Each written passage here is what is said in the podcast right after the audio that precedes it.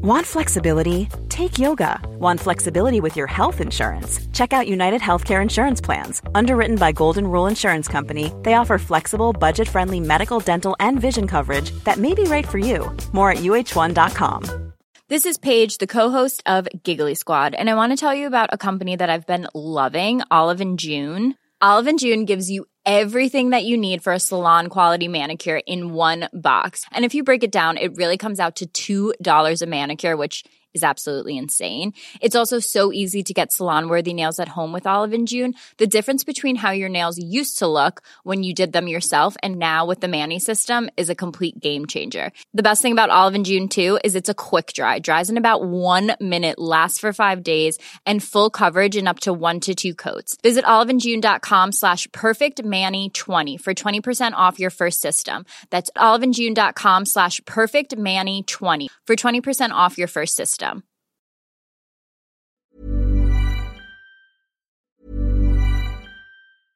Quality sleep is essential. That's why the Sleep Number Smart Bed is designed for your ever evolving sleep needs. Need a bed that's firmer or softer on either side? Helps you sleep at a comfortable temperature? Sleep Number Smart Beds let you individualize your comfort so you sleep better together. JD Power ranks Sleep Number number 1 in customer satisfaction with mattresses purchased in-store. And now save 40% on the Sleep Number limited edition Smart Bed for a limited time. For JD Power 2023 award information, visit jdpower.com/awards. Only at Sleep Number stores or sleepnumber.com.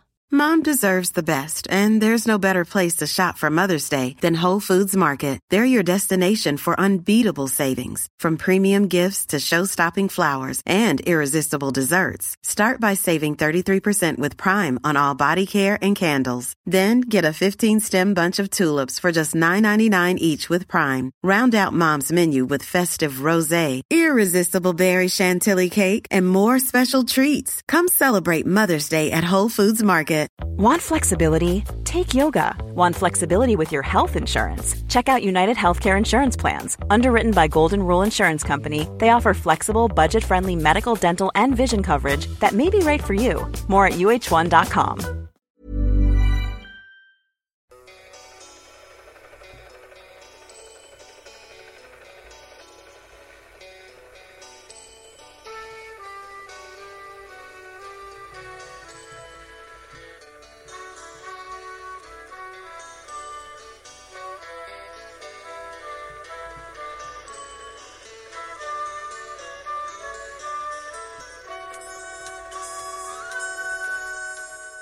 Hello and welcome, history friends, patrons all, to episode 45 of the Korean War.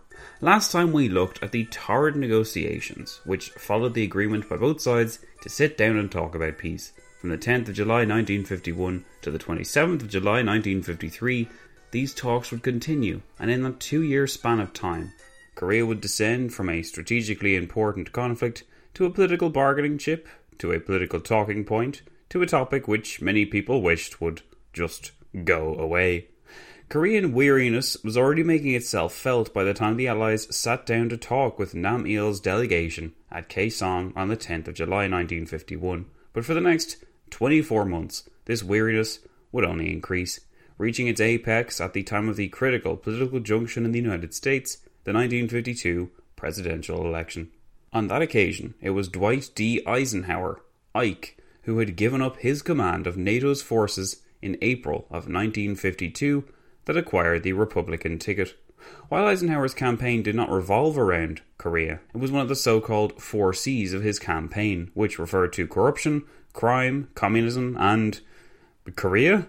Clever, isn't it? Well, whether Ike knew how to fix the Korean problem or not, he did manage to make one thing very clear. On the 24th of October 1952, Eisenhower said those now famous words, I shall go to Korea.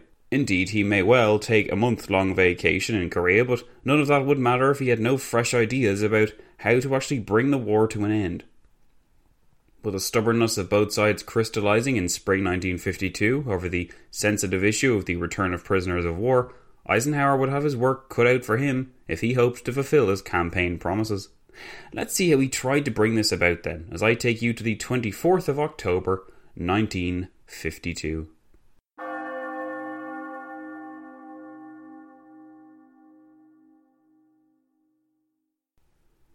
The song of the week this week is brought to you by 1956. If you simply do not have enough history podcasting from Zack Twamley in your life, make sure you go over to patreon.com forward slash when diplomacy fails and for $5 a month, you can access an hour of extra history content every month, which basically translates into two extra episodes every single month.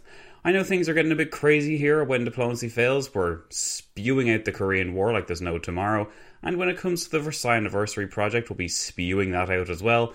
But if you are someone who likes to travel, who likes to listen to their history podcasts all the time, or maybe you're also someone who just wants to support this podcast monetarily and not avail of any of the perks that come with that support. There are people out there that do that, believe it or not, and some people do it at a very, very high and very generous level, and I am very much indebted to them. Quite literally, in fact.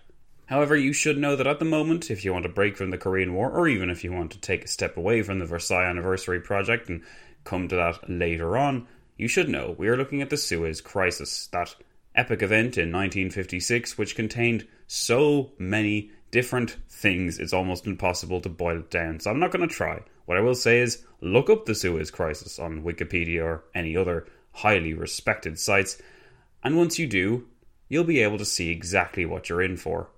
Otherwise, you can listen to the first two episodes of 1956, Part 2, which are available for free, of course, in the When Diplomacy Fails podcast feed.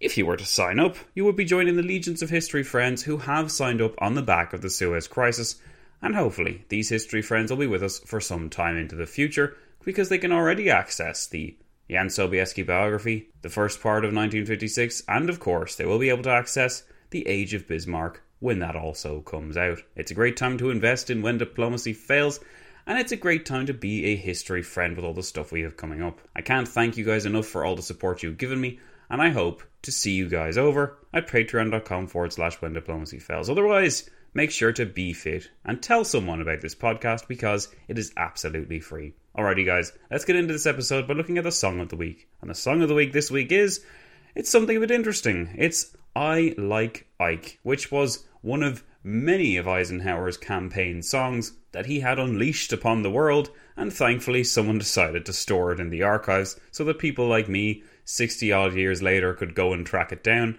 and marvel at it. You really will enjoy this, guys. I think that sometimes these campaign songs are like no other songs that you come across in the archives. So, here we go. Enjoy it. I like Ike. No idea who it's by. But it was released in 1952. Oh boy, this is a good one. If you're wondering why Eisenhower was called Ike, story's a little bit weird. He was called Little Ike, and his brother was called Big Ike. The reason why they were called Ike was because Ike was short for Eisenhower, but Ike is actually also short for Isaac, so it's a bit confusing. And during Eisenhower's tenure as president, Isaac became a very popular name. I, in fact, like the name Isaac, so maybe I'll follow their lead. Anyway, no, that that's not that doesn't mean my wife is pregnant. Oh God, she's gonna kill me. Anyway, never mind. No, I didn't say anything. Isaac is a nice name, and this song is pretty good too. So have a listen to it, and we'll be right back afterwards with episode forty-five of the Korean War. Oh dear. I like Ike, I've shouted over a mic or a cone, or from the highest steeple. Yes, I like Ike, and Ike is easy to like stands alone, the choice of we the people, a leader we can call without political noise. He will lead us all as he led the boys. So let's take Ike, a man that all of us like, makes no deals, his favor can't be curried, and Uncle Joe is worried, cause we like Ike.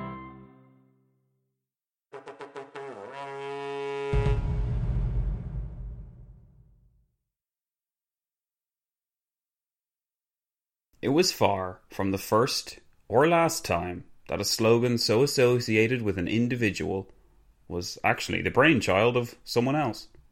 Eisenhower was pressed on several occasions once he became the Republican nominee to clarify his position on Korea and to make his strategy for dealing with that conflict clear. Even while Truman had ruled himself out of running again in late March 1952, the incumbent president couldn't be seen to allow an opposition president to just glide into that office unchallenged. When Eisenhower had unwisely claimed that Washington had committed a serious error in 1949 by withdrawing its soldiers from South Korea, in spite of menacing signs from the North, he seemed to forget that he had been part of an advisory body which had recommended in 1947 that there was little strategic interest in maintaining a military presence in Korea. Thankfully for Eisenhower, his staff was on the case. Eisenhower's iconic phrase was coined over the space of an informal dinner between Eisenhower's speechwriter, a former Life magazine editor named Emmet John Hughes, and Herbert Brownell, his election campaign manager. The aim in the course of the discussion between the two men was to develop a phrase which would signify a strong commitment to Korea without actually committing Eisenhower to anything. Politics 101. For example, a straight up boast to fix the Korean crisis wouldn't do. Back at a stage in American politics and world politics in general, where politicians and candidates attempted to only say what they meant or what they believed was possible, what a concept, these two men arrived at the perfect formula. What if Eisenhower declared his intention to go to Korea? A journey to that weary quagmire would signal his seriousness about the Korean issue and his intention to do something concrete about it. It would also distinguish him from Truman, who had never actually been there. While it was inferred that Eisenhower would, by travelling there, find some kind of solution to the Korean War, it was not stated. If Eisenhower went and achieved nothing, then nothing would have been lost. Considering the iconic effect it would have on his election campaign and legacy, it may surprise us to learn that Eisenhower was quite skeptical about the idea when the two men first proposed it to him, even when he was told that it had been distilled into the immensely marketable phrase, I shall go to Korea. Eisenhower was still not completely convinced. Still, after something of a personal campaign of persuasion by several of his staff, he said he would roll with it. Eisenhower's speech on the 24th of October in Detroit's Masonic Temple was not the first time the candidate had spoken on Korea, but it was the first time he had come to the podium with such a well rounded argument and such a catchy slogan. Before he reached the famous part of his speech, Eisenhower had to set up the groundwork first. Bringing out all the usual critiques of the current administration's policies, Eisenhower said, There is a Korean War, and we are fighting it for the simplest of reasons because free leadership failed to check and turn back communist ambition before it savagely attacked us. The Korean War, more perhaps than any war in history, simply and swiftly followed the collapse of our political defences. There was no other reason for this. We failed to read and to outwit the totalitarian mind. I know something of this totalitarian mind. Through the years of World War II, I carried a heavy burden of decision in the free world's crusade against the tyranny then threatening us all. Month after month, year after year, I had to search out and to weigh the strengths and the weaknesses of an enemy driven by lust to rule the great globe itself. It was only near the tail end of his speech that Eisenhower reached that phrase. Now, where will the new administration begin? It will begin with its president taking a firm, simple resolution. That resolution will be to forego the diversions of politics and to concentrate on the job of ending the Korean War until that job is honourably done. That job requires a personal trip to Korea. Only in that way could I best learn how to serve the American people in the cause of peace. I shall go to Korea. That is my second pledge to the American people. But that wasn't where the speech ended. Eisenhower had fought several battles against the different ideological branches of the Republican Party during his campaign for the candidacy. To conclude his speech, Eisenhower referred to such dramas, as well as the traditional differences between Republicans and Democrats. Now, Eisenhower reasoned, such differences no longer held such weight. It was impossible for isolationists to have their day in the sun anymore, because, as Eisenhower concluded, the vast majority of Americans, of both parties, know that to keep their own nation free, they bear a majestic responsibility for freedom throughout the world. Today, the choice, the real choice, lies between politics that assume that responsibility with sure purpose and firm will. The choice is between foresight and blindness, between doing and apologizing, between planning and improvising. In rendering your verdict, the people must judge with courage and with wisdom, for, at this date, any faltering in America's leadership is a capital offence against freedom. In this trial, my testimony of a personal kind is quite simple. A soldier all my life, I have enlisted in the greatest cause of my life the cause of peace. How do we measure such a speech in the context of the Korean War? The historian Martin J. Medhurst, in his article examining Ike's speech, noted on its importance of the speech as a symbol of Eisenhower's effort to present himself as a somewhat independent candidate, free of political prejudice, and motivated above all by the pressing need to end the Korean War. Medhurst wrote The pledge to go to Korea functions rhetorically as the first piece of supporting evidence for the oath that Ike swears to forego the diversions of politics and to concentrate on the job of ending the Korean War. It is powerful evidence of his intent to end the war, even though there is no plan, no promise, or program beyond an inspection tour. That such a pledge could evoke so powerful a response from the American people is an indication not merely of the artistry of the text, but also of the power of context to shape audience experience, understanding, and decision making. Two weeks later, Dwight D. Eisenhower would be elected as the 34th President of the United States by nearly 34 million votes to just over 27 million. Not wasting any time on the 29th of November 1952, Eisenhower then travelled to the Korean War Zone under conditions of deep secrecy to spend three days in the country. He visited a mobile army surgical hospital and talked to a wounded man. He moved within earshot of the incessant artillery dueling in the forward area, and he even spent an hour with an increasingly bitter and insufferable Syngman Rhee. He talked with General James Van Fleet, the commander of the Eighth Army. He held a press conference wherein he said he accepted the difficulties presented by the current military stasis, but he insisted that the United States will see it through. He then flew home to New York.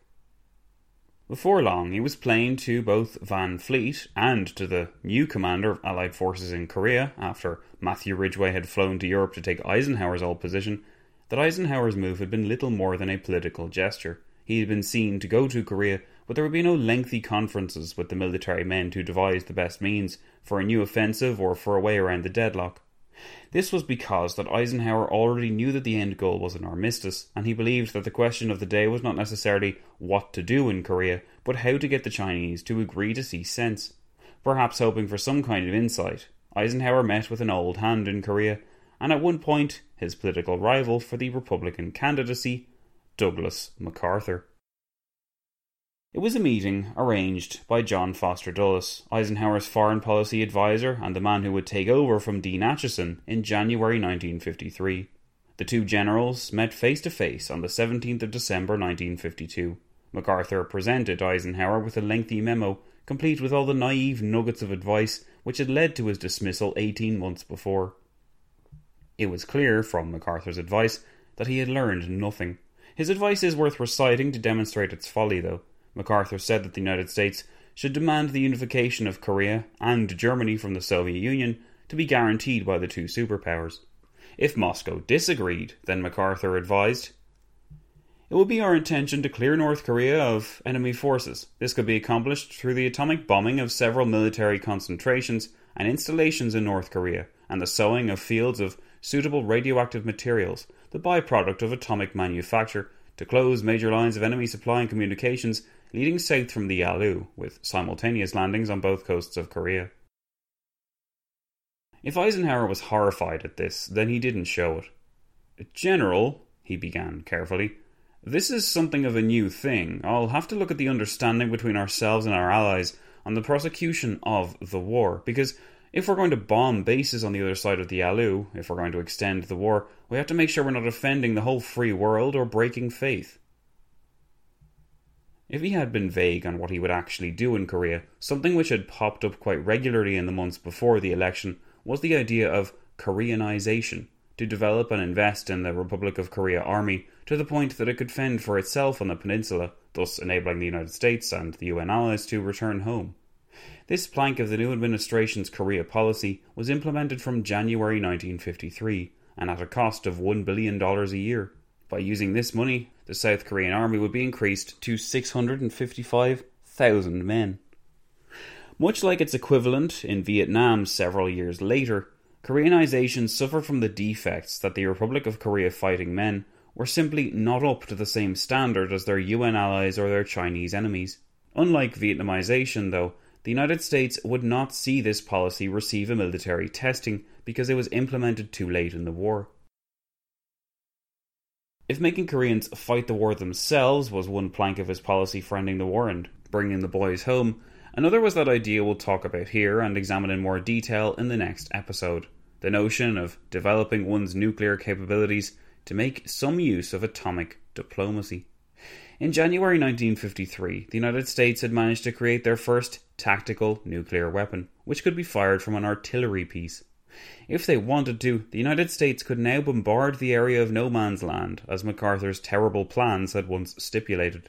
In March that same year, 1953 that is, the Joint Chiefs of Staff under this fresh administration now made plain their views on how to break the deadlock and end the war, recognizing at the same time the important role which atomic weapons could play in the situation.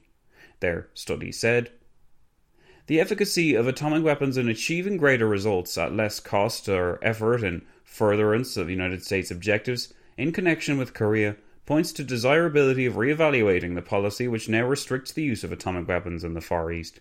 In view of the extensive implications of developing an effective conventional capability in the Far East, the timely use of atomic weapons should be considered against military targets affecting operations in Korea and operationally planned as an adjunct to any possible military course of action involving direct action against Communist China and Manchuria.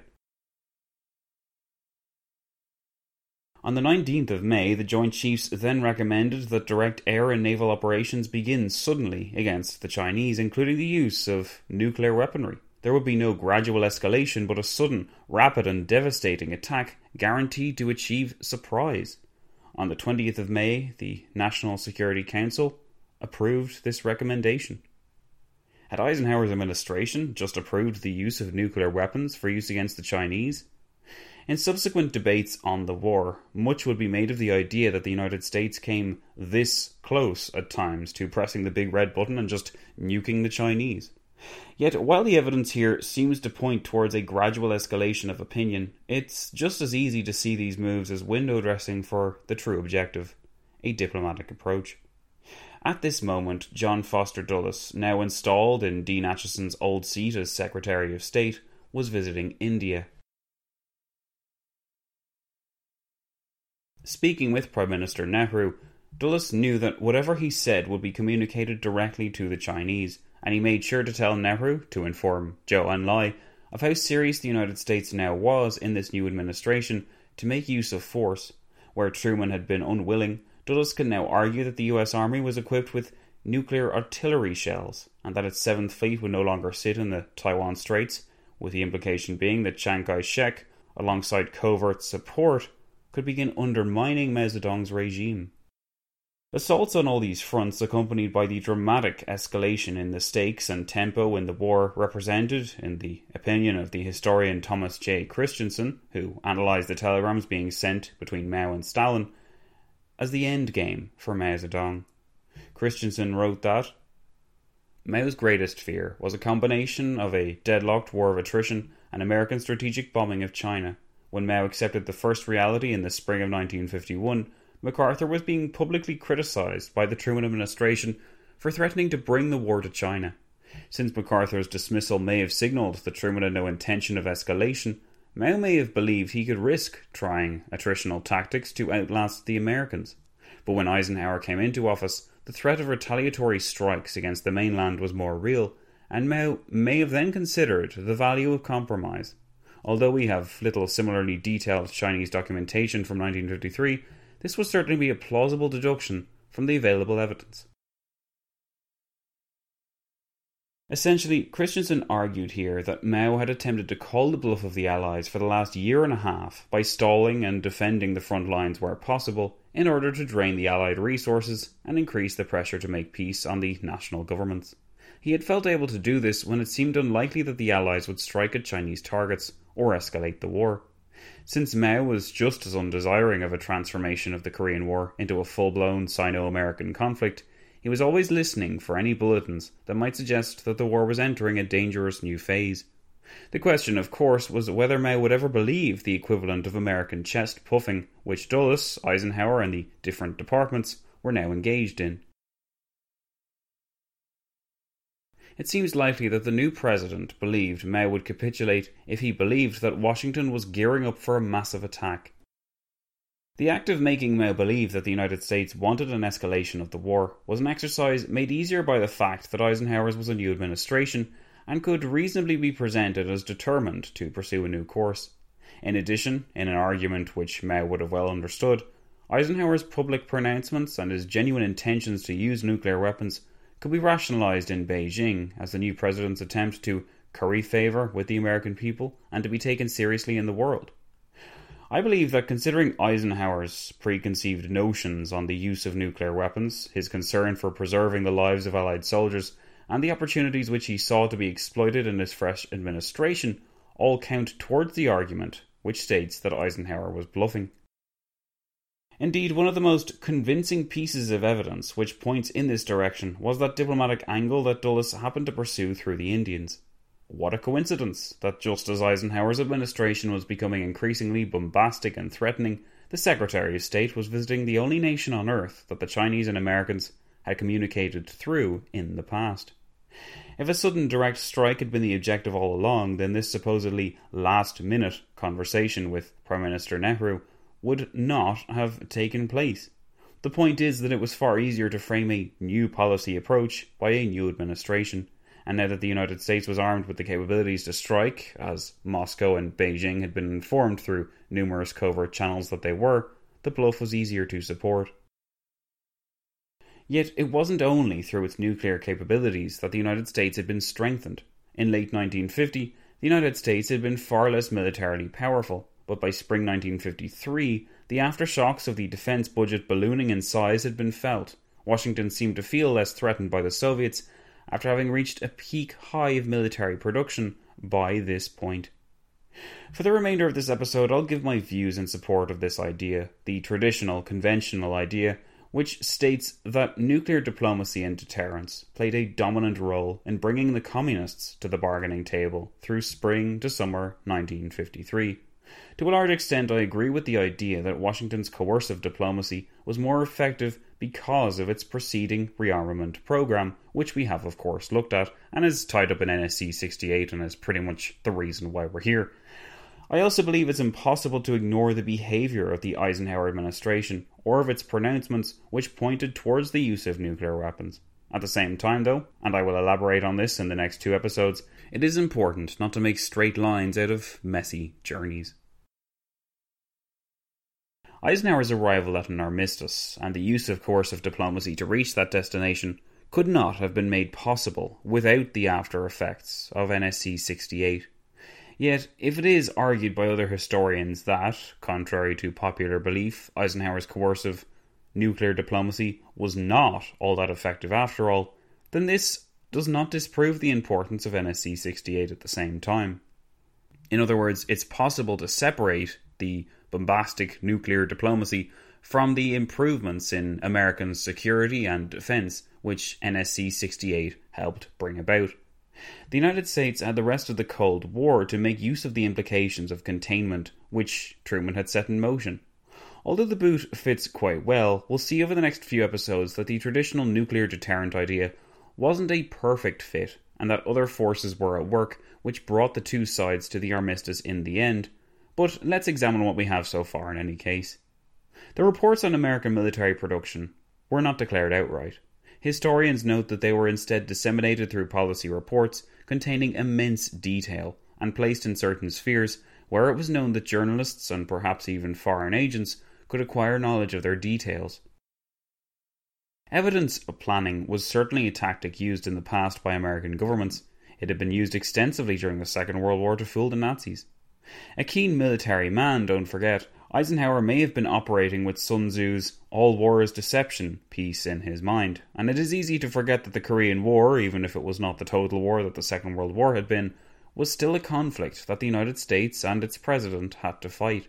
No American administration had ever been in such a great position to bluff and puff out its chest. Preparations on these scale made the communists nervous, and even while suspicions regarding Washington holding back the full extent of its arsenal would always be there, the new administration and its increasingly bombastic rhetoric posed a new threat to the old assumptions. What, if not an escalation of the conflict, was the United States preparing for with all these massive military capabilities? Indeed, the crumbs had been left everywhere for the communists to find, and they feed into the idea that such a policy had been building ever since the implementation of NSC 68 in spring 1950. This slow burning policy required great investment and a huge PR campaign, both within and without the two houses, to persuade public and political opinion of the need to arm, and it was preferable to make these actions as visible as possible to drive the point home. In a February 1953 meeting of the National Security Council, John Foster Dulles had spoken of the need to make the use of nuclear weapons more socially and publicly acceptable to America's allies. According to the minutes of that meeting, John Foster Dulles discussed the moral program and the inhibition on the use of the atomic bomb and Soviet success to date in setting atomic weapons apart from all other weapons as being in a special category. It was his opinion that we should try break down this distinction. Adding to this note was the missive which stated that North Korea provided a good target for this type of weapon. The crumbs were allowed to pile up further as another National Security Council meeting recorded how Eisenhower and Dulles were in complete agreement that somehow or other the taboo which surrounds the use of nuclear weapons would have to be destroyed. To which Eisenhower added that although there were not many good tactical targets, he felt it would be worth the cost if such a strike was to bring about victory in Korea. In his book on the Korean War, Max Hastings provides, in my opinion, the most realistic analysis of the behaviour undertaken by the Eisenhower administration, while he neglects to fully elaborate on why this new policy was so successful. It wasn't just because Ike was the new guy on the block, who, in the communist worldview, was expected to have to prove himself. This aspect of the situation helped the new president's case, but it did not guarantee its success. Instead, it was fundamentally because in spring 1953, Eisenhower had the tools whereas Truman in spring 1950 did not, and this was why he was taken so seriously. As Hastings wrote, Today, it remains difficult to believe that, had the military situation in Korea remained unchanged, Eisenhower would have authorized their deployment, that is, the deployment of nuclear weapons. He was a cautious, humane man. It seems unlikely that he would have taken such a step, but in the spring of 1953, the Russians and Chinese almost certainly allowed themselves to be persuaded that the new administration was willing to use nuclear weapons if the United States was denied an honourable escape from Korea. After so many months of deadlock, the talks suddenly began to move with remarkable speed. Without the decision to rearm, Hastings states here, Eisenhower's newly aggressive approach to the Korean War would never have so spooked the communists and would never have appeared so convincing. It was a lot easier for one's opponent to believe that you intended to use your big stick when you had so many more where that came from, and you had been collecting sticks for some time. In the next two episodes, we will assess this version of the argument in the context of nuclear diplomacy to see if the United States really did threaten the communists with nuclear Armageddon to bring the Korean War to an end, and if the communists genuinely bowed to this pressure, as Hastings, John Foster Dulles himself, and many other people attest. For the remainder of this episode, though, we will ask an important question which adds to this debate. Namely, what role did the Indians play as the middleman for communicating John Foster Dulles' apocalyptic message to the Chinese in bringing the Korean War to an armistice? From February 1952 to July 1953, the major issue which delayed and frustrated efforts to advance the peace talks was the subject of the prisoners of war which both sides had accumulated in the course of their offensives, losses, retreats, and counter-offensives. In the constantly shifting nature of the Korean War's first phase, it was perhaps inevitable that so many prisoners would fall into the enemy's hands. The delicate question first became what to do with all these prisoners, then how to make political use of them, and then what way could we best get rid of them. Disputes took intense turns over the year and a half it took to settle the prisoner issue, largely because both sides wanted to have their cake and eat it too. The Communists insisted that they had less prisoners than they actually did, while the Allies insisted that only those who wished to return home to Communist countries should be made to do so. But Beijing demanded that all its men return home, whether they want to or not. This was the crux of the issue, and much like the military stalemate, the diplomatic stalemate need not detain us any further, considering the fact that affairs moved at such a snail's pace without much change in the situation for some time. Of course, to this it should be added that, like those fleeting offensives on the battlefield, there were times when certain actors attempted to progress the talks in the United Nations and outside of it. One of these powers, as we've come to discover, was the surprisingly active Indian delegation.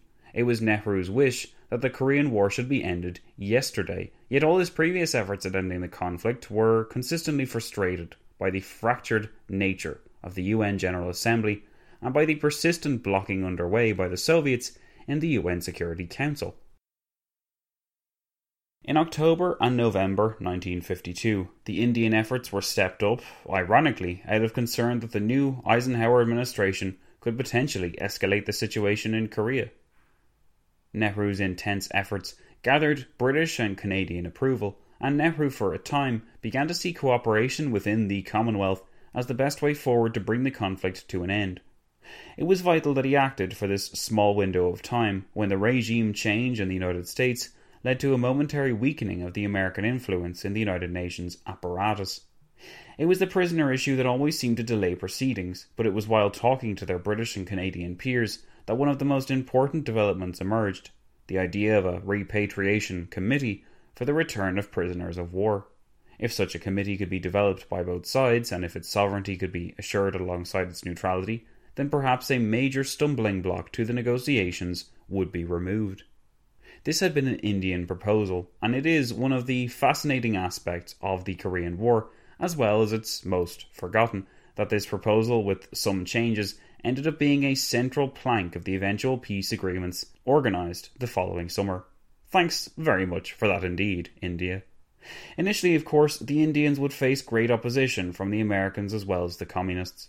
Dean Acheson, in his final acts as Secretary of State, was opposed to the peace overtures because to him they seemed too vague and went against the then solid plank of the administration, which still sought to guarantee the desires of all enemy prisoners to return where they wished. I should clarify that several proposals I refer to as being in the UN General Assembly were often merely talked about and developed behind closed doors, as the interested parties gauged how much support they could reasonably expect. In late November 1952, though, Nehru approved the plan to actually propose the deal to the UN General Assembly as a draft resolution. This would force the powers present to debate on it, and Acheson knew that since he couldn't agree to it, it would very likely give the appearance of Washington voting apart not merely from its Indian, but also potentially its whole Commonwealth bloc of allies that the United States would traditionally have voted alongside. In the event, Acheson was saved the embarrassment when the Soviet delegate, surprise, surprise, criticized it for him, signaling the fact that the Communists would oppose it even if Washington didn't. Acheson then cynically adopted the old strategy of siding with his Indian ally in the expectation that since it would fail either way, so he may as well show his public approval of it. Nehru was disappointed at this failure, and he considered abandoning the proposal altogether. But to his surprise, it did pass, and the American ambassador, on Acheson's instruction, also publicly supported it, since what else was he going to do? After the vote went through on the 2nd of December 1952, Acheson conformed to the view that it was more important to stick with America's allies, even if this resolution didn't gel with American policy. Dean Acheson, on the way out of the State Department by this point, he would be out of his job in about a month, held another erroneous belief close to heart that even though the resolution passed, it wouldn't have a great impact on the peace negotiations as they developed. Subsequent events would prove the value of the Indian prisoners' proposal and the importance of this vote in the General Assembly. With the approval of the United Nations tacitly given, India's proposal would in fact become a critical pillar of the armistice negotiations. As Nehru knew well, though, there was still a difficult road ahead before peace could be made. What happened next is still up for debate. Some historians claim that it was the genuine force of America's increasingly belligerent foreign policy, backed up by its armaments, which forced the pace of negotiations from late March 1953, when Kim Il sung announced his desire for a settlement which would provide a solution to the prisoners of war question, as well as a ceasefire for which people throughout the world are longing, as he put it. Zhou Enlai endorsed this view shortly after in a radio broadcast from Beijing. Other historians note that the pressure on the communists to come around to a peace deal was brought by a combination of factors, and that Eisenhower's armed belligerence was only one aspect of this pressure. Other more considerable aspects of the pressure were found in the general exhaustion of the combatants, the devastation of North Korea, and Mao's urgent need to rebuild the country and repair his own economy after such a costly war. One critically important ingredient in the equation, though, and one which our own Patreon exclusive series 1956 looks into in more detail, wink wink nudge nudge, was the rather unexpected death of Joseph Stalin on the 5th of March 1953. Even at that vile man's funeral, it was said that a so called peace offensive would soon be underway. The signal was made loud and clear to Mao Zedong in this regard. With the Soviets determined to pursue a new, post Stalin foreign policy, Mao was now faced with two new regimes, both the Americans and the Russians, neither of which were entirely predictable, and both of whom had great potential to affect the Chinese war effort. The urgency which the new Soviet administration shifted and turned its efforts to both establish a true successor to Stalin and conclude his Korean adventure is striking.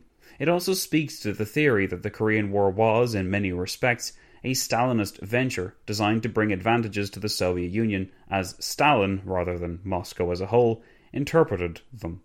It also lends credence to the idea that Stalin's personal rule and control over foreign affairs was a great deal more total than historians may have assumed. Judging from the time it took the Soviets to announce their change of policy, and for their communist allies to follow suit at the end of the month, it was plain that Moscow was undergoing a shift in world policy. This shift will be more plainly and strikingly borne out in 1956 when a set of ruptures in the Soviet system occurred. But in the twilight phase of the Korean War, Stalin's immediate exit from the scene appeared to suggest that the jig was up and that it was time to make some supreme effort to end the war. As is customary, I refuse to choose a black or white option for why the Communists appeared more eager than ever to end the Korean War from late March. Instead, I would argue that, like all things in history, the conclusion of the Korean War was brought about by a combination of messy factors, all interacting and fusing with one another. It certainly helped, of course, that war weariness was at an all time high in the different states, and that, thanks to the Indian proposals, a way forward on the prisoner issue now seemed possible. Even if Eisenhower's bluff campaign did not have the full impact on communist morale that Hastings claims, it still seems reasonable to deduce that it added to the bank of other concerns facing the Sino Korean war effort. Washington, of course, regarded the Chinese overtures with great suspicion, but in time, it would be discovered that the Communists, much like the Allies, were willing at least to make some key compromises if it would bring this wretched conflict to a close. With Truman's administration gone and Stalin dead, Mao Zedong truly was the last man standing, just as he had been the odd man out where the outbreak and pursuit of the Korean War was concerned.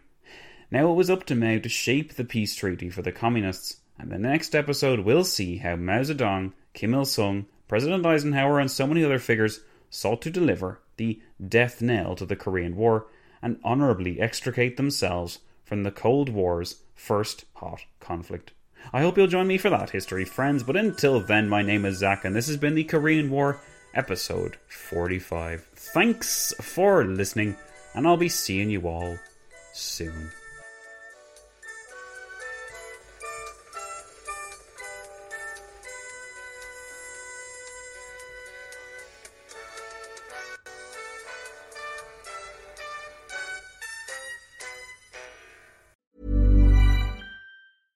Cool fact a crocodile can't stick out its tongue. Also, you can get health insurance for a month or just under a year in some states. United Healthcare short term insurance plans, underwritten by Golden Rule Insurance Company, offer flexible, budget friendly coverage for you. Learn more at uhone.com. Mom deserves the best, and there's no better place to shop for Mother's Day than Whole Foods Market. They're your destination for unbeatable savings, from premium gifts to show-stopping flowers and irresistible desserts. Start by saving 33% with Prime on all body care and candles. Then get a 15-stem bunch of tulips for just $9.99 each with Prime. Round out Mom's menu with festive rosé, irresistible berry chantilly cake, and more special treats. Come celebrate Mother's Day at Whole Foods Market.